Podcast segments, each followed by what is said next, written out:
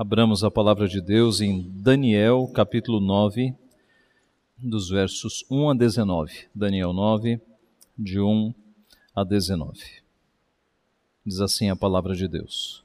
No primeiro ano de Dario, filho de Assuero, da linhagem dos Medos, o qual foi constituído rei sobre o reino dos caldeus, no primeiro ano do seu reinado, eu, Daniel, entendi pelos livros que o número de anos de que falara o Senhor ao profeta Jeremias, que haviam de durar as assolações de Jerusalém, era de setenta anos.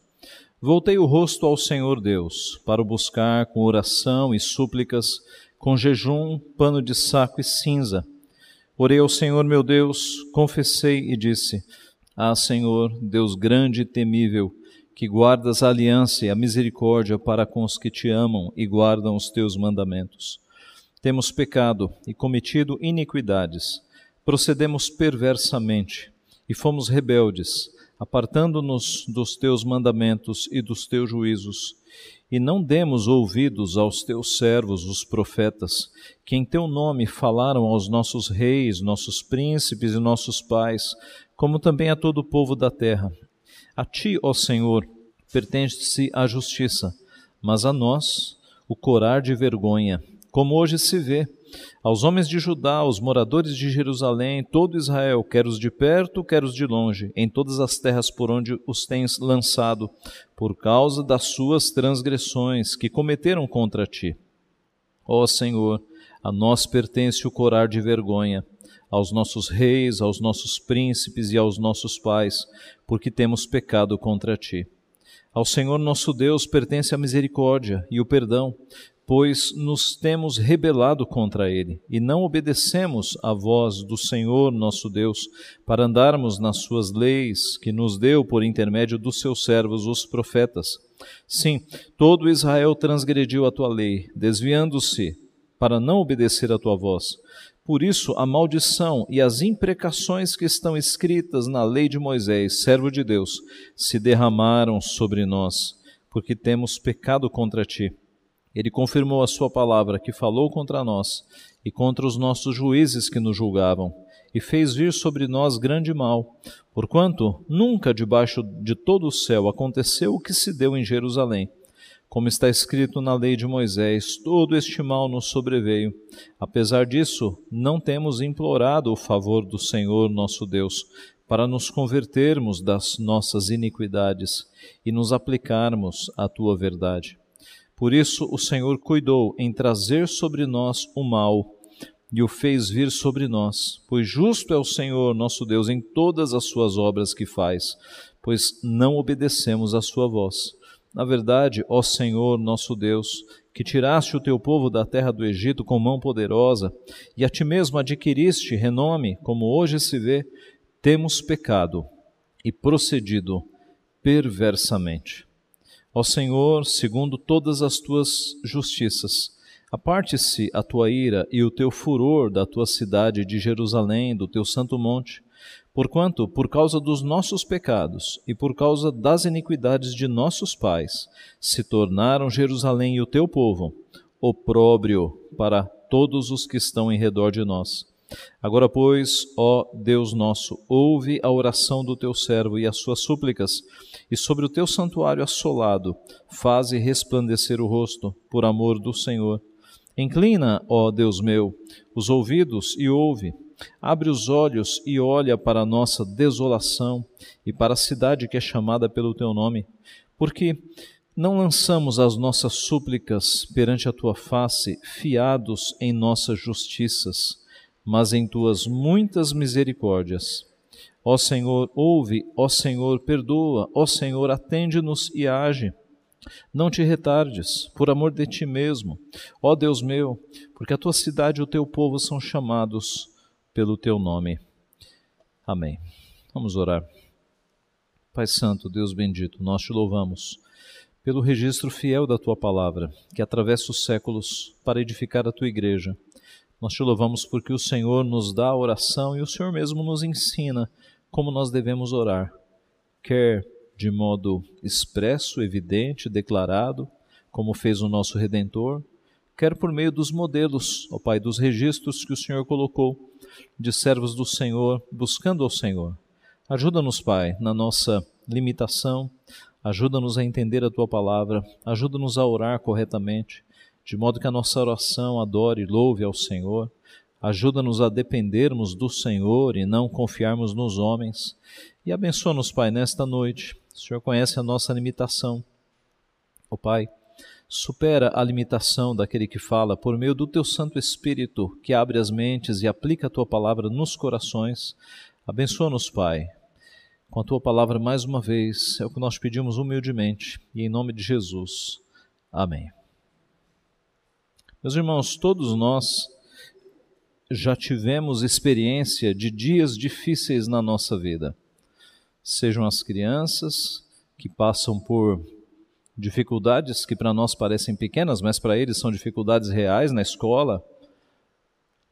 O desprezo de amiguinhos, de amiguinhas, o bullying de algum ou de outro, a vergonha, sejam os adolescentes nesta fase tão bonita, mas tão desafiadora da vida, com as pressões do grupo, as pressões dos amigos, os desafios, o corpo alterando-se a vergonha dos amigos, desafios, tempos difíceis por vezes. Quantos não são os adolescentes que nós temos notícia que tentaram o suicídio? Gente próxima de nós testemunhou isso aqui. Tempos difíceis. Na mocidade, novos desafios, novos tempos difíceis, por vezes períodos de solidão, por vezes namoros errados, por vezes a falta de um, de um namoro, de um relacionamento, complexos, solidão, tempos difíceis. Falta de perspectiva de uma profissão, de um trabalho. Chega a fase adulta e aí nós passamos por tempos difíceis também. Podem ser relacionados ao casamento, problemas no casamento, podem ser relacionados aos filhos que não estão mais na igreja ou que estão envolvidos em coisas erradas. Podem ser problemas relacionados com familiares que nós sofremos juntamente com eles, doenças terminais, luto. Podem ser problemas ligados à nossa profissão, à nossa família, não é? Creio que a maioria de nós passou por dias difíceis no trabalho, né? dias em que parece que tudo dá errado e aparentes e reais perseguições. Irmãos, Todos nós temos a experiência de passar por, por dias difíceis. Desde que o pecado entrou no mundo, as relações foram todas desfiguradas, todas as relações foram alteradas por conta do pecado. A questão é: nosso Senhor Jesus nos alertou que nós, discípulos dele, passariam por mais, passaríamos por mais dias difíceis do que o restante da humanidade. O salmista, no Salmo 73, ele faz uma comparação de como a vida dos ricos ou daqueles que não servem a Deus é uma vida tranquila.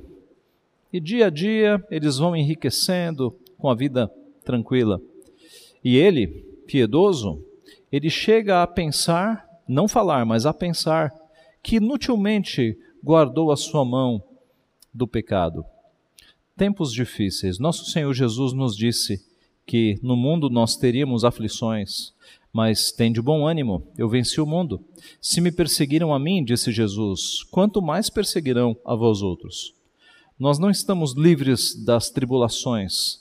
Aqueles que são discípulos de Cristo vão passar por mais tribulações, porque vão dizer muitos nãos para o mundo, e o mundo não gosta de ouvir nãos. Nos dias difíceis, meus irmãos, que nós já sabemos que teremos, a questão é como é que nós passamos por eles? Como é que o que é que nós fazemos quando nós estamos nas noites escuras da alma, nas tempestades da vida? O que é que nós fazemos quando nós estamos passando por tempos difíceis? O texto que nós temos aqui é o profeta Daniel na sua velhice. Faz já 66 anos que ele está no cativeiro. Ele já não é mais um jovem.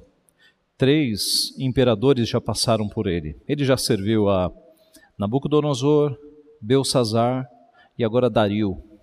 Este Dario aqui, embora tenha como pai Assuero, ele vai ter um filho chamado Assuero. que vai aparecer na história de Esther. O Assuero de Esther é esse, aliás, é filho deste aqui, deste Dario. Daniel, então, está há 66 anos no cativeiro e ninguém está confortável em um cativeiro. E por mais que Daniel não sofresse na, uh, no, no, seu físico, não havia nenhum tipo de açoitamento para Daniel. Na verdade, Daniel estava numa posição ali de, dentre três presidentes, ele era um dos presidentes. Acima de Daniel só estava o rei Dario. Ele não era açoitado, ele não tinha esse tipo de coisa. Mas o sofrimento dos servos piedosos na Babilônia, como nós vimos há poucos domingos, era a saudade de Jerusalém, era a vergonha pelo que eles estavam passando. Eles, havia, eles estavam ali na Babilônia não como turismo, eles estavam ali sendo castigados por Deus. Babilônia foi o chicote que Deus usou para disciplinar o seu povo. O coração dos nossos irmãos no cativeiro doía, doía de saudade, doía de vergonha. Tempos difíceis. E é nesse contexto que, lendo a Bíblia, Daniel percebe que os anos estão acabando, que o cativeiro vai terminar mas ele olha para o povo e vê que o povo parece que não mudou nada. O povo continua nos mesmos pecados. O povo levou essa disciplina do Senhor e não converteu os seus caminhos. Daniel então vai fazer uma oração, uma oração pedindo perdão a Deus, na maioria das suas palavras, pelos pecados seus e especialmente pelos pecados de uma nação. E o que nós podemos, irmãos, aprender aqui nesta neste texto é justamente como nós devemos orar, ou como nós podemos orar, quando nós estamos passando por tempos difíceis, por noites escuras da alma, por tempestades. Daniel, como nós já vimos, ele é, estava então com estava no cativeiro há 66 anos. Daniel foi juntamente com jovens amigos do primeiro grupo de exilados que foi levado para a Babilônia. Isso aconteceu em 605 a.C. Oito anos depois, os babilônios voltaram e levaram mais israelitas cativos em 597 a.C. Dez anos depois, eles voltaram, terceira vez, destruíram a cidade de Jerusalém e destruíram o templo. Isso aconteceu em 587 antes de Cristo. Foi lendo, como nós observamos aqui no, no começo do texto, no versículo 2, foi lendo os livros, os escritos de Jeremias, um profeta contemporâneo, que Daniel descobriu que o cativeiro estava terminando que dos 66 anos faltavam quatro para o cativeiro acabar. Veja o verso 2. No primeiro ano do seu reinado, eu, Daniel, entendi pelos livros que o número de anos de que falara o Senhor ao profeta Jeremias, que haviam de durar as assolações de Jerusalém, era de 70 anos. Talvez você pense, ué, pastor, não era então para ele ter motivo de alegria, para ele se despreocupar porque o cativeiro estava terminando? Não, meus irmãos.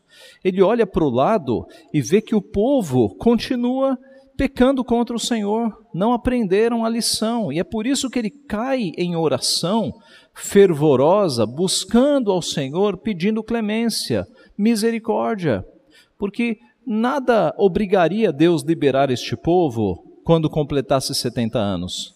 E se Deus se arrependesse e dissesse: vocês não merecem sair, vocês vão ficar mais 70 anos? É por isso que Daniel se curva diante do Senhor para pedir misericórdia, para pedir a Deus que perdoe a multidão de pecados do povo do Senhor. Mas observe uma primeira aplicação que nós temos aqui. Foi lendo as Escrituras que Daniel chegou a esta conclusão. Foi lendo as Escrituras que Daniel discerniu os seus tempos. É lendo as Escrituras hoje que nós vamos discernir os tempos. É lendo a palavra de Deus que nós vamos entender este século. Como diz Paulo em Romanos 12: Não vos conformeis com este século, mas transformai-vos pela renovação da vossa mente. A nossa mente é, é, é, é transformada Nós temos a mente de Cristo na medida em que nós lemos as Escrituras. E as Escrituras são os nossos óculos para nós enxergarmos a realidade da forma como Deus quer. Daniel lia as Escrituras. E Daniel não era um desocupado, como nós vimos no episódio da Cova dos Leões. Ele tinha muito trabalho. Ele, de três reis, ele era um dos três. E a estrutura, como nós já vimos, tinha o rei Dario como imperador, três presidentes e 120 sátrapas, que eram uma espécie de governadores, né? como se nós dividíssemos o Brasil, ou como se nós usássemos as regiões do Brasil e colocássemos um governador para o Nordeste, um governador para o Norte, um governador para o Centro-Oeste e assim por diante. O, o Império Babilônico estava dividido em 120 regiões, satrapias, e esses 120 davam conta aos três presidentes, dos quais Daniel era um, e dos três, você tinha Dario acima. Daniel não era um desocupado. Daniel tinha muito trabalho, mas ele tinha tempo para orar três vezes por dia e para ler as Escrituras. Isso nos é desafiador, não é? Porque nenhum de nós pode dizer que não ora e não lê a Bíblia por falta de tempo. Nós sabemos, irmãos, que nos falta vontade muitas vezes. Quando nós queremos algo, nós damos um jeito, nós arrumamos tempo, não é assim?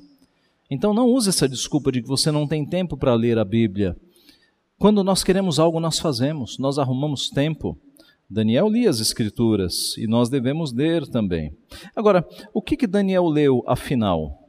Ele muito provavelmente leu o que está na nossa Bíblia no capítulo 25 de Jeremias, versos 11 e 12. Jeremias registrou no seu livro, está na nossa Bíblia no capítulo 25, versos 11 e 12. Toda esta terra virá a ser um deserto e um espanto. Estas nações servirão ao rei da Babilônia setenta anos. Acontecerá, porém, que quando se cumprirem os setenta anos, castigarei a iniquidade do rei da Babilônia e, e a desta nação, diz o Senhor, como também a da terra dos caldeus, farei deles ruínas perpétuas.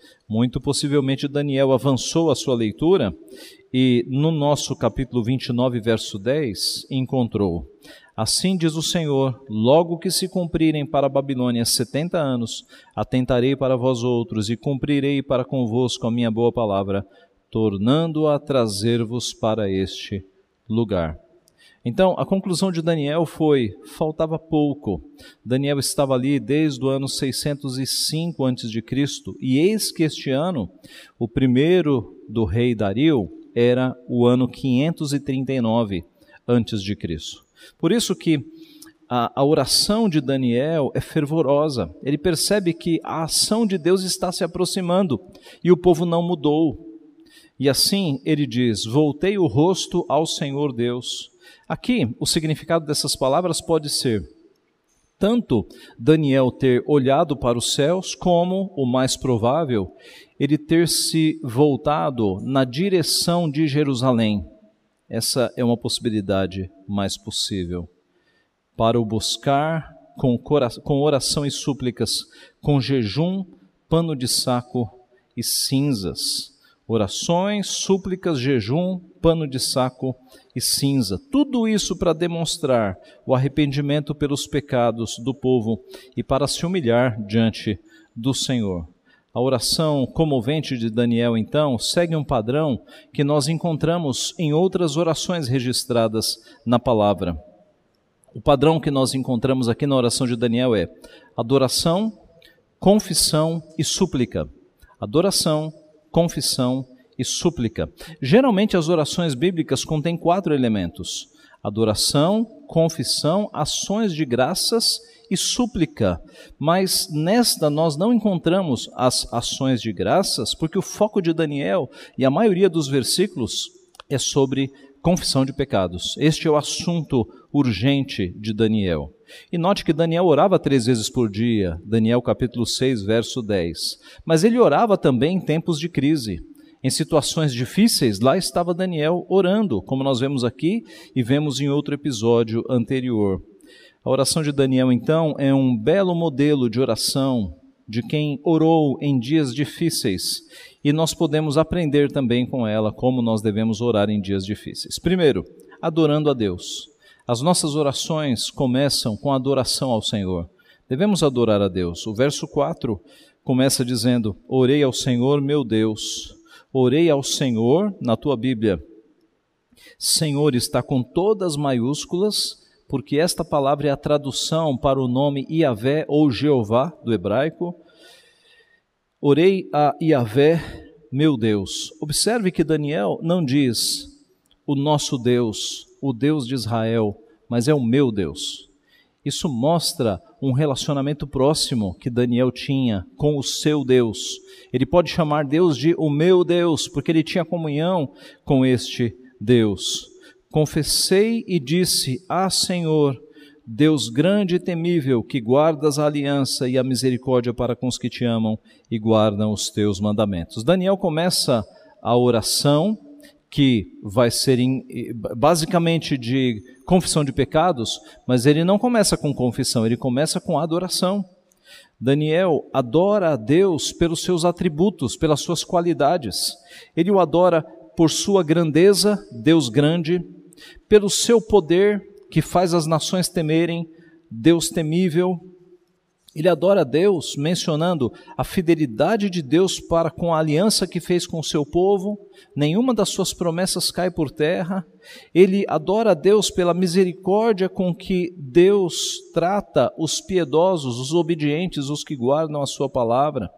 Ora, outras orações na Bíblia, outros homens de Deus começaram as suas orações assim também, com adoração. Por exemplo, Salomão, em 1 Reis 8, 23. Ó Senhor, Deus de Israel, não há Deus como tu, em cima nos céus nem embaixo na terra, como tu que guardas a aliança e a misericórdia a teus servos, que de todo o coração andam diante de ti. Até parece com a oração de Daniel. Ezequias, em 2 Reis 19, 15. Ó Senhor Deus de Israel, que está entronizado acima dos querubins, tu somente és o Deus de todos os reinos da terra. Tu fizeste os céus e a terra. Essas orações continuam com súplicas, com intercessão, mas elas começam sempre com adoração. Davi, em 2 Samuel 7:22, portanto, grandíssimo és, ó Senhor Deus, porque não há semelhante a ti e não há outro Deus além de ti, segundo tudo o que nós mesmos temos ouvido. Jó, em, no capítulo 42, verso 1, bem sei que tudo podes, e nenhum dos teus planos pode ser frustrado. Jeremias, contemporâneo de Daniel, no capítulo 32, verso 17, ah, Senhor Deus, eis que fizeste os céus e a terra com o teu grande poder e com o teu braço estendido. Coisa alguma te é demasiadamente maravilhosa. Tu usas de misericórdia para com os milhares e retribuis a iniquidade dos pais nos filhos. Tu és grande, tu és o grande, o poderoso Deus, cujo nome é o Senhor dos Exércitos, grande em conselho e magnífico em obras, porque os teus olhos estão abertos sobre todos os caminhos dos filhos dos homens, para dar a cada um segundo o seu proceder, segundo o fruto das suas obras. Neemias, nós lemos hoje na escola dominical, Neemias 1:5. Ah, Senhor, Deus dos céus, Deus grande e temível, que guardas a aliança e a misericórdia para com aqueles que te amam e guardam os teus mandamentos. Indo para o Novo Testamento, os discípulos em Atos 4, ouvindo isto, unânimes levantaram a voz a Deus e disseram: Tu, soberano Senhor, que fizeste o céu, a terra e tudo o que neles há. E por fim, a oração ensinada pelo nosso Senhor Jesus, que começa: Pai nosso que estás nos céus. Nós começamos com um vocativo que é um reconhecimento, é uma adoração. Quando nós começamos dizendo Pai nosso que estás nos céus, nós estamos reconhecendo a imanência, o fato de que Deus não é um Deus distante, que está longe do seu povo, ele é um Pai nosso. Ele é um Pai nosso. Assim como um pai está perto dos filhos, o nosso Deus está perto de nós. Mas ele está nos céus. É as duas coisas. Ele não é tão próximo que nós podemos tratá-lo como um amigo, um camarada. Ele é o Pai nosso, mas que merece toda a nossa reverência. Ele está nos céus. Ele não é criatura. Ele não está no nosso nível. Ele é criador. O salmista diz: no Salmo 147, relativo a Deus: fica-lhe bem o cântico de louvor. A Deus fica bem o cântico de louvor. Por quê? Porque Ele é Deus, porque Ele deve ser adorado. Ele é Deus, Ele é Criador, nele cai bem, fica bem o canto de louvor, a adoração. Nós começamos as nossas orações com adoração porque nós reconhecemos que Ele é o nosso Deus e que Ele é digno de adoração. A adoração é devida ao Seu nome.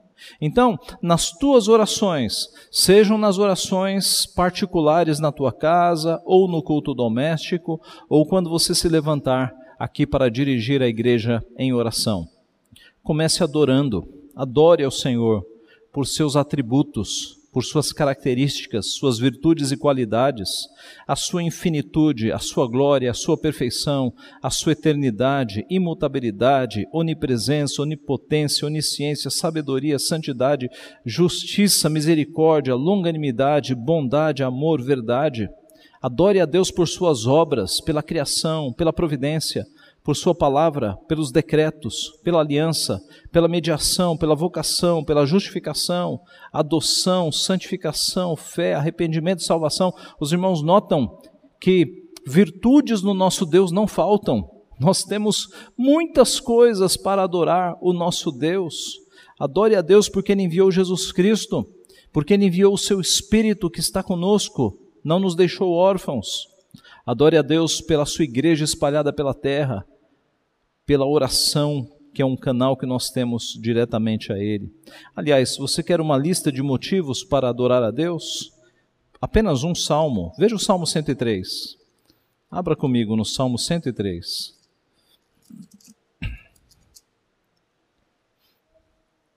O Salmo 103 é uma bela declaração de motivos pelos quais nós podemos louvar e adorar o nosso Deus. O salmo começa com bendize. É um poema que em que o salmista Davi, ele como que poeticamente, ele está conversando com a sua alma. Na nossa cultura, nós diríamos conversar com os botões. Davi está conversando com a sua alma. Bendize a minha alma. Alma, fale bem de Deus. Minha alma, fale bem de Deus e não se esqueça de nenhum só dos seus benefícios. Minha alma fale bem do Senhor, e tudo o que há em mim, bendiga o seu santo nome. Bendize a minha alma ao Senhor, fale bem a alma do Senhor, e não te esqueça de nenhum só dos seus benefícios. Veja agora a lista. É Ele quem perdoa todas as tuas iniquidades, quem sara todas as tuas enfermidades, quem da cova redime a tua vida e te coroa de graça e misericórdia. É Ele quem farta de bens a tua velhice, de sorte que a tua mocidade se renova como a da águia. O Senhor faz justiça e julga todos os oprimidos. Manifestou os seus caminhos a Moisés, os seus feitos aos filhos de Israel. O Senhor é misericordioso e compassivo, longânimo e assaz benigno, não repreende perpetuamente, nem conserva para sempre a sua ira, não nos trata segundo os nossos pecados, nem nos retribui consoante as nossas iniquidades, pois quanto o céu se alteia acima da terra, assim é grande a sua misericórdia para com os que o temem. Quanto dista o Oriente do Ocidente, assim afasta de nós as nossas transgressões. Como um pai se compadece de seus filhos, assim o Senhor se compadece dos que o temem, pois ele conhece a nossa estrutura e sabe que somos pó. E segue o texto, meus irmãos. Aqui nós temos um exemplo de, de virtudes e obras e qualidades e características do nosso Deus. Comece as tuas orações com adoração, reconhecendo que o teu Deus tem que ser adorado. Então, como é que nós oramos em dias difíceis? Adorando ao Senhor, reconhecendo que nós somos criatura e Ele é Criador. Mas não apenas isso, também, em segundo lugar, confessando os pecados, e essa é a parte maior aqui da oração, que vai do verso 5 até o verso 15 Daniel sabia que o povo estava no cativeiro por causa dos pecados do povo e por causa dos pecados dos pais do povo. Uma, foram algumas gerações que não ouviram os avisos de Deus que foram dados por meio dos profetas, vários avisos, e, e o povo não ouviu. Embora Daniel fosse piedoso, como nós vemos no livro, ele se coloca aqui como representante do povo, como intercessor para pedir a Deus pelo povo. Moisés fez o mesmo com o povo no deserto, clamou por misericórdia. Verso 5: Temos pecado e cometido iniquidades, procedemos perversamente e fomos rebeldes, apartando-nos dos teus mandamentos e dos teus juízos. Daniel começa aqui na nossa versão, em um só versículo, com cinco formas de dizer: Nós pecamos. Temos pecado, cometido iniquidades, procedemos perversamente, fomos rebeldes, apartando-nos dos teus mandamentos e dos teus juízos. O versículo está encharcado aqui de reconhecimento de pecados. É assim que ele começa ele está dizendo que ele e o povo e as gerações anteriores pecaram muito, estão totalmente errados diante do Senhor. Verso 6: E não demos ouvidos aos teus servos, os profetas, que em teu nome falaram aos nossos reis, nossos príncipes e nossos pais, como também a todo o povo da terra. O povo de Deus estava ali exilado, sofrendo, porque não ouviu, não escutou os profetas. Os profetas falaram aos reis, aos príncipes, aos pais e ao povo, mas eles não deram ouvidos. Os profetas eram os pregadores daquela época e o povo não ouviu os seus avisos, seus alertas, e assim eles receberam o castigo de Deus. Alguma semelhança com os nossos dias, em que a palavra de Deus está sendo pregada, os avisos, os alertas, mas o povo não dá ouvidos. E um dia eles vão se lembrar disso e será tarde demais. Verso 7: A ti, ó Senhor, pertence a justiça, mas a nós o corar de vergonha, como hoje se vê. Aos homens de Judá, aos moradores de Jerusalém, todo Israel, quer os de perto, quer os de longe, em todas as terras por onde os tens lançado, por causa das suas transgressões que cometeram contra ti. Daniel declara que a vergonha, o corar de vergonha, a vergonha pela qual passou o povo nesses 66 anos, se deve aos pecados. As cidades foram devastadas, o templo foi destruído, eles estavam ali vencidos, derrotados, humilhados, cheios de vergonha. Os inimigos ao redor estavam caçoando desta nação que foi derrotada daquela forma. Eles estavam ali humilhados. É isso que Deus faz com desobedientes usa meios para disciplinar o seu povo. O pai disciplina o filho a quem ama, e ele continua fazendo isso hoje. Deus não disciplina ímpios. Quanto aos ímpios, ele vai acumulando a ira para o dia do juízo. Agora, filhos, ele disciplina. Ele pesa a mão. Ele faz com que o filho perceba que está fora da vontade de Deus. Ó Senhor, a nós pertence o corar de vergonha, de novo no verso 8 mas agora não é ao povo, aos nossos reis, aos nossos príncipes e aos nossos pais, porque temos pecado contra ti. O primeiro corar de vergonha pertencia ao povo. O segundo corar de vergonha pertence à liderança. Daniel declara a vergonha dos líderes das, das gerações que se passaram. E os líderes têm mais responsabilidade mesmo, porque os líderes acabam influenciando o povo. Muitas vezes em Israel, quando subia um, um rei que era idólatra, ele acabava conduzindo o povo à idolatria. A nação ia após ele. Os líderes têm mais responsabilidade. Verso 9: Ao Senhor nosso Deus pertence a misericórdia e o perdão, pois nos temos rebelado contra Ele. Literalmente aqui, as misericórdias e os perdões no hebraico. Para enfatizar que Deus é rico em misericórdia, Ele é o Pai das misericórdias, Ele é o Pai dos perdões, Ele é rico em perdoar, Ele é rico em misericórdia. Ah, lá no, em Êxodo 20, nos Dez Mandamentos, nós vimos que ele castiga até a terceira geração daqueles que não o temem e faz misericórdia até mil gerações daqueles que o temem e guardam a sua palavra. Percebeu a diferença? 3 mil. É um Deus rico em misericórdia, rico em graça, rico em perdão. Verso 10: Sim, mas o povo abusou da paciência de Deus. E a paciência de Deus tem limite.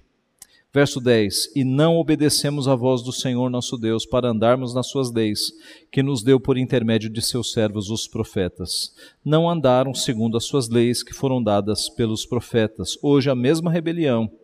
O mundo não anda segundo a lei de Deus, que foram dadas pelos profetas. E hoje elas estão escritas aqui. E o mundo, falemos da, do Brasil, mas é o mundo inteiro, despreza a palavra de Deus e serão castigados. O juízo de Deus cairá sobre eles, se é que já não está caindo agora por conta desta pandemia. Sim, todo Israel transgrediu a tua lei, desviando-se para não obedecer a tua voz. Verso 11. Por isso a maldição e as imprecações que estão escritas na lei de Moisés, servo de Deus, se derramaram sobre nós, porque temos pecado contra ti. Que maldições e imprecações são estas? Vamos ver. Levítico capítulo 26. Levítico capítulo 26. É um texto longo, mas nós vamos ver do verso 31 ao 39. Levítico 26, apenas do 31 ao 39. Os irmãos depois podem ler o texto inteiro. Levítico 26, 31.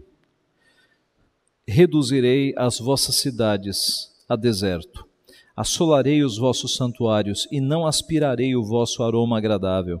Assolarei a terra e se espantarão disso os vossos inimigos que nela morarem. Espalhar-vos-ei por entre as nações e desembainharei a espada atrás de vós.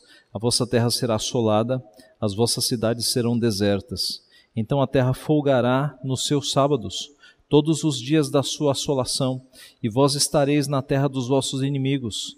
Neste tempo a terra descansará e folgará nos seus sábados. Todos os dias da assolação descansará, porque não descansou nos vossos sábados, quando habitáveis nela. Quanto aos que de vós ficarem, eu lhes meterei no coração tal ansiedade, nas terras dos seus inimigos, que o ruído de uma folha movida os perseguirá Fugirão como quem foge da espada, e cairão sem que ninguém os persiga.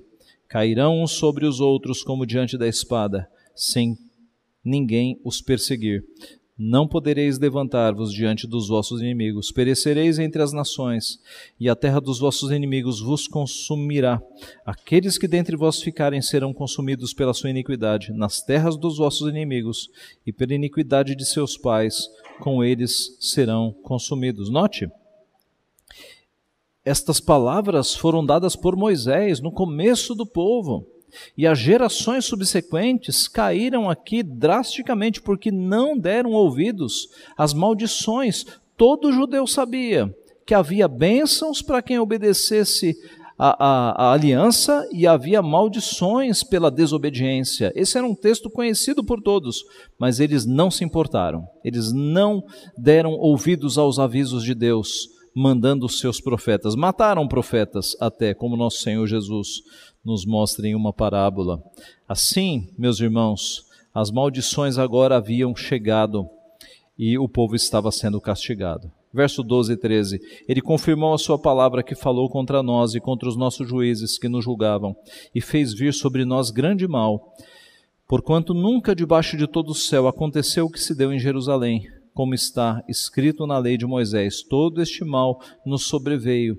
Apesar disso, não temos implorado o favor do Senhor nosso Deus para nos convertermos das suas iniquidades e nos aplicarmos à tua verdade. Quando a palavra mal é citada aqui, não é o mal moral, mas é o mal no sentido de juízo, de julgamento, de castigo. Esse é o sentido. E Daniel está dizendo aqui que tudo isso aconteceu e, apesar disso, não temos implorado o favor do Senhor. Note como o coração do povo está endurecido para nos convertermos das nossas iniquidades e nos aplicarmos à tua verdade. Mesmo com Deus pesando a mão, o povo ainda não se endireitava. Alguma semelhança com os nossos dias? que alguns filhos do Senhor, mesmo Deus pesando a mão, não se endireitam, não tomam o rumo correto. Nós, meus irmãos, temos essa tendência de, mesmo embaixo da disciplina do Senhor, não darmos o braço a torcer e continuarmos em pecado. Por isso o Senhor cuidou em trazer sobre nós o mal e o fez vir sobre nós, pois justo é o Senhor nosso Deus em todas as suas obras que faz, pois não obedecemos à sua voz. O mal que Deus fez cair sobre o povo, o juízo, o castigo, não foi de forma alguma injusta. Deus é justo e reto em todos os seus caminhos, não houve injustiça nenhuma da parte dele. Na verdade, ó Senhor nosso Deus, que tiraste o teu povo da terra do Egito com mão poderosa, a ti mesmo adquiriste renome, como hoje se vê, temos pecado e procedido perversamente. Aqui é o final da parte da confissão de pecados. Daniel termina a confissão coletiva, nacional, recordando o grande livramento que Deus fez quando o seu povo foi liberto, foi libertado do Egito. Esse é o anseio do coração de Daniel, que o povo que está no cativeiro agora seja libertado. E por isso ele chama à memória um grande livramento que Deus fez lá atrás, mas por fim reconhece: temos pecado e procedido perversamente ele começa a parte da, da confissão de pecados com, com palavras encharcadas de reconhecimento de pecados e de arrependimento, e termina de modo, uh, de modo Uh, eloquente, de modo poderoso nas palavras, para que não restasse dúvida, temos pecado e procedido perversamente. Meus irmãos, várias orações registradas na Bíblia contam com confissões de pecados e com períodos até grandes de confissão de pecado. Mas basta nos revermos a parábola contada por Jesus do publicano e do fariseu, lá em Lucas 18, 9. Vamos para lá, Lucas 18.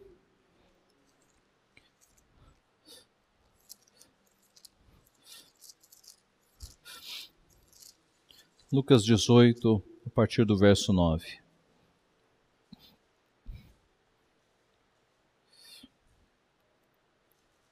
Propôs também esta parábola a alguns que confiavam em si mesmos por se considerarem justos e desprezavam os outros. Dois homens subiram ao templo com o propósito de orar, um fariseu e outro publicano.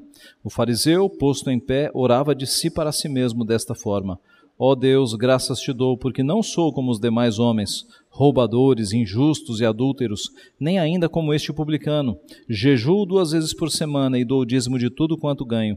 O publicano, estando em pé, longe, não ousava nem ainda levantar os olhos ao céu, mas batia no peito, dizendo: Ó Deus, se propício a mim, pecador.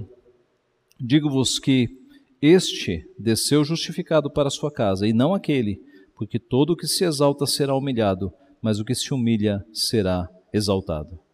O fariseu, meus irmãos, não fez nenhum pedido. Arrogantemente, ele apenas agradeceu. Ele não tem nada a pedir ao seu Deus. Ele é autossuficiente. Ele só agradece. Graças te dou porque não sou como os demais homens, roubadores, injustos, adúlteros, nem sou como este publicano. Eu jejuo duas vezes por semana, dou dízimo de tudo quanto ganho. O, o, fariseu não faz um pedido ao Senhor, não confessa um pecado. O publicano nem consegue levantar os olhos, mas esmurra o peito, dizendo: Ó oh Deus, se propício a mim, pecador. Ó oh Deus, tem misericórdia de mim. E aí Jesus diz: Este, com estas poucas palavras, ele foi justificado. A sua oração foi atendida. Ele recebeu misericórdia de Deus. Aquele, o fariseu, ele não foi justificado. Assim, meus irmãos, as nossas orações devem ser como, como a oração do publicano, orações que reconhecem, que confessam os nossos pecados. Quando nós oramos confessando pecados, nós reconhecemos diante de Deus que nós somos pecadores, que nós não merecemos nada e que nós precisamos dele. Aliás, pode ser que você esteja passando por momentos difíceis na tua vida justamente porque você não tem confessado os teus pecados. Justamente porque numa vida de pecado, Deus vai pesar a mão. Se você é filho, ele vai disciplinar. Ele vai pesar a mão. Viram o que ele fez aqui nos 70 anos de cativeiro? Um castigo de 70 anos? Então, observe se você não está sofrendo justamente por uma vida em pecados não confessados. Como diz um pastor amigo meu, ele nunca viu um crente dizer assim: Pastor, eu estou sofrendo o peso da mão de Deus. Geralmente as pessoas dizem: Pastor, eu estou passando por uma provação. Porque é mais, é mais bonito né, se comparar a Jó. Mas, meus irmãos, a maioria de nós está passando é pelo peso da mão de Deus mesmo, por negligência com as coisas de Deus, por falta de oração, por falta de leitura da palavra, por menosprezo para com as coisas de Deus. Aí Deus pesa a mão mesmo. Confesse os teus pecados, aproxime-se de Deus, pare de pecar. E se há uma disciplina, a mão de Deus vai cessar. Confesse os teus pecados. Como orar em tempos difíceis? Adorando a Deus, confessando os nossos pecados e, por fim, suplicando por socorro.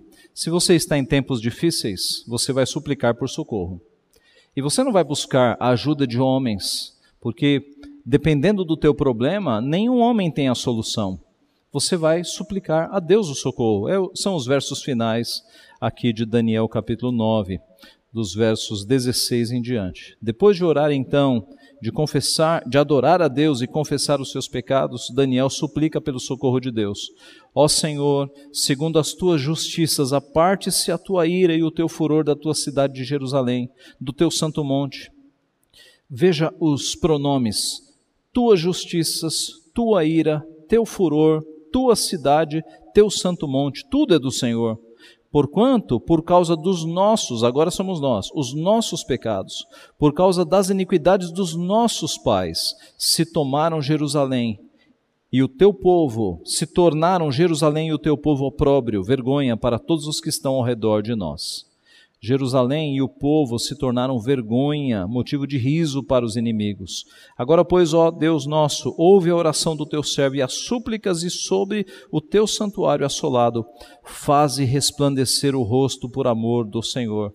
Daniel insiste: ouve a minha oração, ouve as minhas súplicas, e sobre o teu santuário, sobre o templo assolado, faze resplandecer o rosto faze resplandecer um rosto é uma referência claríssima à bênção araônica. Número 6, 24 a 26. O Senhor te abençoe e te guarde, o Senhor faça resplandecer o rosto sobre ti e tenha misericórdia de ti. O Senhor sobre ti levante o rosto e te dê a paz. É o sinônimo da bênção do Senhor. Quando o Senhor faz resplandecer o seu rosto sobre o seu povo, ele está abençoando, aprovando o seu povo. Verso 18: Inclina, ó Deus meu, os ouvidos e ouve, abre os olhos e olha para a nossa desolação e para a cidade que é chamada pelo teu nome, porque não lançamos as nossas súplicas perante a tua face, fiados em nossas justiças, mas em tuas muitas misericórdias. Inclina os ouvidos, abre os olhos, a cidade que é chamada pelo teu nome, e não lançamos as nossas súplicas perante a tua face, fiados nas nossas justiças mas em tuas muitas misericórdias. A oração de Daniel é, é humilde do começo ao fim. Senhor, nós não estamos trazendo, eu não estou trazendo esses pedidos porque eu me acho justo. E olhe que Daniel era homem piedoso, não é? Era homem piedoso. Mas Daniel sabe que é pecador. Senhor, eu não estou pedindo isso por conta da minha justiça, fiados, amparados, baseados nas nossas justiças, mas em tuas muitas misericórdias. Assim deve ser a nossa oração, sem nenhuma arrogância de dizer, eu mereço que o Senhor faça isso para mim. Senhor, eu te sirvo há tantos anos, por que, que o Senhor está fazendo isso comigo? Já ouviram essa frase? Já pensou nessa frase? Nós não somos, nós não temos o direito e não podemos ter a audácia de achar que Deus é obrigado a nos abençoar. Que que ousadia é essa? Daniel fez a oração correta. Nós não lançamos as nossas súplicas perante a tua face pensando nas nossas justiças, mas nas tuas muitas misericórdias. Ó Senhor, ouve, ó Senhor, perdoa, ó Senhor, atende-nos e age, não te retardes. Por amor de ti mesmo, ó Deus meu, porque a tua cidade e o teu povo são chamados pelo teu nome. Há uma, há uma, ah, digamos, uma, um reconhecimento de que a cidade é de Deus, o templo é de Deus, as coisas que, que estão ali sendo desoladas são do Senhor, e Daniel está chamando essa atenção de que tudo é do Senhor. Então, Senhor, atende-nos não te demores, não retardes, por amor de ti mesmo, porque a tua cidade e o teu povo são chamados pelo teu nome. Meus irmãos, e assim termina a oração de Daniel. Quando nós estamos em tempos difíceis, nós clamamos a quem? Nós clamamos a Deus. Há situações na vida que nós olhamos e falamos: não tenho mais, não tenho a quem recorrer mais. E aí nós clamamos ao nosso Deus. É Ele que é o nosso refúgio e fortaleza, socorro bem presente quando? Nas tribulações. É a Ele que nós recorremos. Nós temos muitas orações na Bíblia que mostraram este pedido de socorro. Depois os irmãos podem ver a oração de Jonas, capítulo 2, quando Jonas estava dentro do grande peixe. A oração que ele fez pedindo para que Deus o salvasse. Ao Senhor pertence a salvação e por isso ele orou a Deus, clamando que Deus o salvasse. Ele estava na barriga de um grande peixe, nas profundezas do mar. Por vezes, irmãos, nós estamos em situações tão difíceis que nós olhamos e não vemos saída nenhuma, socorro nenhum, do ponto de vista humano. Mas aí nós nos lembramos que Deus é o nosso socorro e que nós nos lembremos de Daniel, e dos servos de Deus no passado, que passaram por momentos tão difíceis, mas adoraram ao Senhor, confessaram seus pecados, suplicaram o socorro do Senhor. Quando você estiver em situações difíceis, lembre-se disso. Adore ao Senhor, confesse os teus pecados, clame pelo Senhor, porque Ele é Deus que nos ouve, Ele é Deus que está conosco. Jesus Cristo nos deu essa promessa, e eis que estou convosco todos os dias até a consumação dos séculos. Que Ele assim nos abençoe. Amém.